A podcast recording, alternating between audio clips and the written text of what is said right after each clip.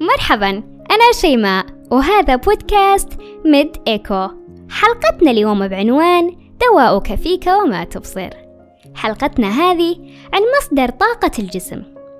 افحر معي بخيالك شوي وتخيل. شمعة مطفأة بلا ضوء أو زهرة ذابلة بلا حياة. لو تلاحظ تجمعهم الحاجة للطاقة اللي تنيرهم وتبعث فيهم الحياة وتظهرهم أفضل صورهم. لما نرجع للواقع ونشوف إنسان منطفئ ذبلان حزين نعرف إنه يحتاج شحنة من الطاقة اللي تعطيه الروح اللي يحتاجها في يومه. تتذكرون الشخص الذابل؟ اكتشفنا إن سبب هذا الذبول لأنه ما أكل فطوره. لو مو بس كذا ما أكل ولا شيء الليلة اللي قبلها بعد. المشكلة مو هنا بس المشكلة إن عنده محاضرة بالجامعة وبعدها عنده مذاكرة وبعدين بيطلع مع أصدقائه. و و و بس عشان نفهم القصة أكثر أتمنى إنكم كلكم تحبون المعادلات لأن بختصر عليكم اللي صار معادلة بسيطة. لا طعام زائد حرارة الشمس زائد عمل زائد مذاكرة وتفكير يساوي إرهاق مع خمول. كل هذا بدأ من نقطة ما وهي عدم الأكل. لو بذكر بتكلم لكم عن قصص أشخاص مصابين باضطرابات الأكل بحتاج سلسلة من الحلقات لأن الحكاية طول وتستمر. وأتوقع الأغلب إذا مو الكل يعتقد أن حديثنا عن اضطرابات الأكل يعني بشكل أو بآخر الأكل بكثرة والوزن الزائد لكن لا. في الحقيقة جملة اضطرابات الأكل مظلة واسعة مرة وتضم تحتها أنواع عديدة. وغالبا نشوف اضطرابات الأكل باختلاف أنواعها تبدأ في سن المراهقة والشباب. بس هل هذا يعني إنها ما تبدأ في عمر آخر؟ طبعا لا. وللأسف فالبنات المراهقات والنساء الصغار في السن يشكلون عرضة للإصابة باضطرابات الطعام أكثر من الأولاد في نفس السن. تكويننا البشري معقد مرة والله سبحانه جل وعلا أحسن خلقنا. لكن في أشياء كثيرة تصير في حياتنا كبيرة أو صغيرة وتأثر علينا. فمن ناحية التغذية هذه الأشياء ممكن تبدأ بحسبة سعرات بسيطة أو رجيم لفترة معينة أو حتى كعقاب من الأهل بمنع من الأكل. وبالنهاية يؤدي إلى اضطراب اضطرابات الأكل أكبر بكثير من كونها تتعلق بتغذيتنا وأسلوب عيشنا والطاقة اللي نحتاجها عشان نعيش من بعيد ممكن نشوفها شيء إيجابي نقصان وزن لبس جيد مظهر رائع وإحساس بالخفة بس لو تفكرنا شوي واستخدمنا عدسة تكبير وحطينا أنفسنا في مقعد المصاب هل فعلا هذه الإيجابيات تسوى؟ وأصلا هل حقيقي لها وجود؟ أو هي محض خيال مني ومنك كمشاهد؟ طيب طيب. أتوقع تكلمنا بشكل عام عن اضطرابات الأكل. بس إيش بالضبط العلامات اللي تدلنا على وجود اضطراب في الأكل؟ مم. تختلف الأعراض حسب نوع الاضطراب. وزي ما قلنا مسبقا تحت هالمظلة عندنا أنواع كثيرة لاضطرابات الأكل. ممكن يجهلها البعض. طيب نبدأ بالنوع الأول وهو الأشهر. فقدان الشهية العصبي. أنوركسيا نيرفوزا. النوع هذا يكون فيه انخفاض بوزن الجسم بصورة غير طبيعية. ومع هذا الانخفاض خوف من زيادة الوزن وشوية مفاهيم خاطئة عن الوزن والشكل. المصاب فيه بالغالب منشغل بوزنه وشكله وتوصل إنه يحكم على نفسه بطرق قاسية وعيوب هو بس يتخيلها ويشوفها أصلا. برضو بنلاقي المصاب فيه يبذل كل قوته وجهده يحافظ على وزنه وشكله. بس إيش يصير؟ يكون فيه تأثير سيء على صحته. وبالتالي حتى أبسط الأنشطة الحياتية بتكون صعبة ومتعبة بالنسبة له. تخيل إن المصاب بهذا الاضطراب يصل فيه الحد إنه يجوع نفسه يتبع أنظمة رياضية مهلكة يستخدم مسهلات أو يتقيأ الطعام. كل هذا في سبيل استمرار هذا الانخفاض والبعد كل البعد عن كسب الوزن. بالحقيقة وزنه يكون طبيعي أو حتى تحت الطبيعي بكثير. ومع كذا يحس برغبة كبيرة لإنقاص وزنه. أما في النوع الثاني نوع نهم الطعام البنج إيتينج هنا وعلى العكس المصاب يأكل كميات كبيرة من الطعام ويحس إنه مو قادر يتحكم في أكله والكمية اللي هو قاعد يأكلها.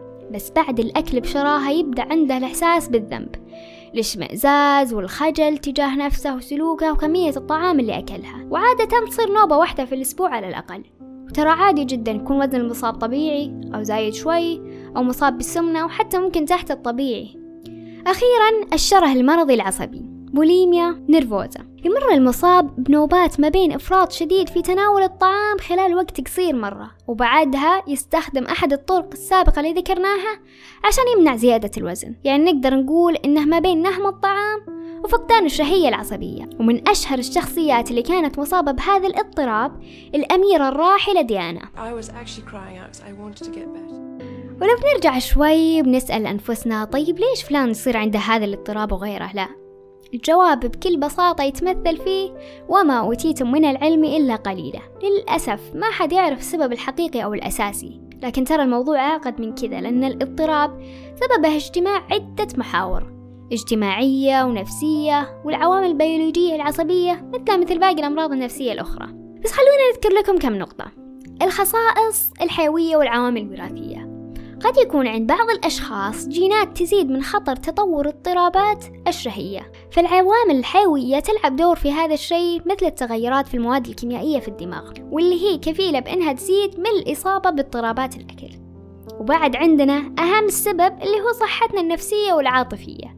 كثير منا عنده مشاكل بحياته بحيث مثلا يجلد ذاته وما يحترمها. وممكن عنده علاقات مضطربة وبالتالي تدفعه إنه يسوي سلوكيات متحورة وهذه كلها أمور ينتج عنها اضطرابات الطعام. عندنا عامل آخر مهم وهو المقارنة. عقل المضطرب يختلف كثير عن الباقي يعني طبيعي يسولف معك عن أي شيء وبعقله قاعد يقارن بين وزنه ووزنك ومين عنده ومين ما عنده. إلى آخره.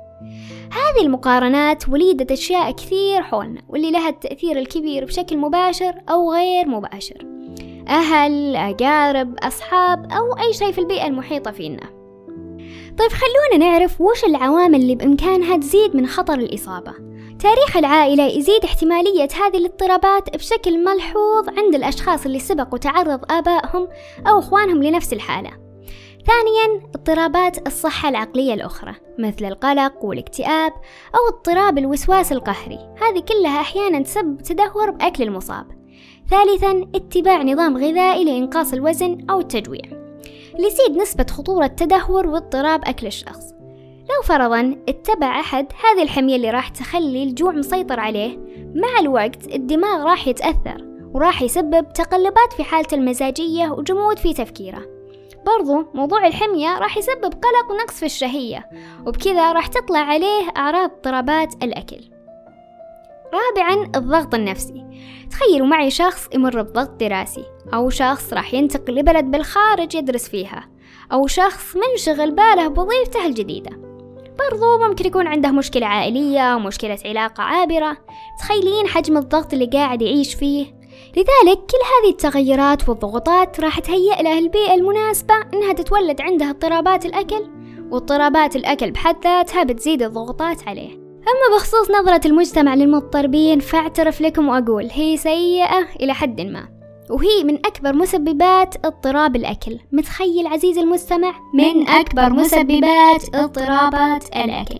مجتمع ببساطة يرسخ فكرة الكمال الجسدي بأفكار عديدة ومغلوطة. يبدأ الموضوع من بعض الأهالي في تحديد نمط الأكل أو الطعام لدى أطفالهم. تعليق على الشكل والمظهر والطامة الكبرى موضوع التنمر وشيوعه الكبير. فلما يكون المراهق أو المراهقة بين ضجيج التنمر الجارح والحرمان الخاطئ والنقد الجاهل والإجبار من قبل بعض الأهالي سواء بحبوب أو خلطات دون استشارة طبية تكون احتمالية إصابتهم باضطرابات الأكل عالية جدا. هذا غير نقصان الثقة اللي ولد من عدم الإنصات والنقد الغير منصف. أما بخصوص العلاج فهو يعتمد على ركائز متعددة منها العلاج السلوكي مع جلسات نفسية وأدوية وأيضا علاج مع مختصين تغذية وغيره. ولكن ما يهم أن هذه المرحلة تحتاج قوة وصبر لأن ببساطة المصاب يحارب عقله وهذه أكثر صعوبة من محاربته لجسمه. يحتاج يعاكس معتقداته بالعلاج راح يخطئ كثير إلى ما يتعلم ويتحسن. العلاج يبدأ بصورة الخارجية نحر بين الفكر والذات والمعتقدات عند المضطرب. ولذلك كثير من المصابين يمتنع عن العلاج لأنه يسبب زيادة وزنه عن السابق. لكن مع كل هذه الأمور واللي تبدو صعبة إلا أن في ناس كثير نجحوا وتعالجوا. من التطبيقات اللي بتزودكم بالمساعدة هما تطبيقات سنار وكيورا للاستشارات الطبية موجودين على أجهزة الآي أو إس والأندرويد. أرفقنا رابط التطبيق بوصف الحلقة.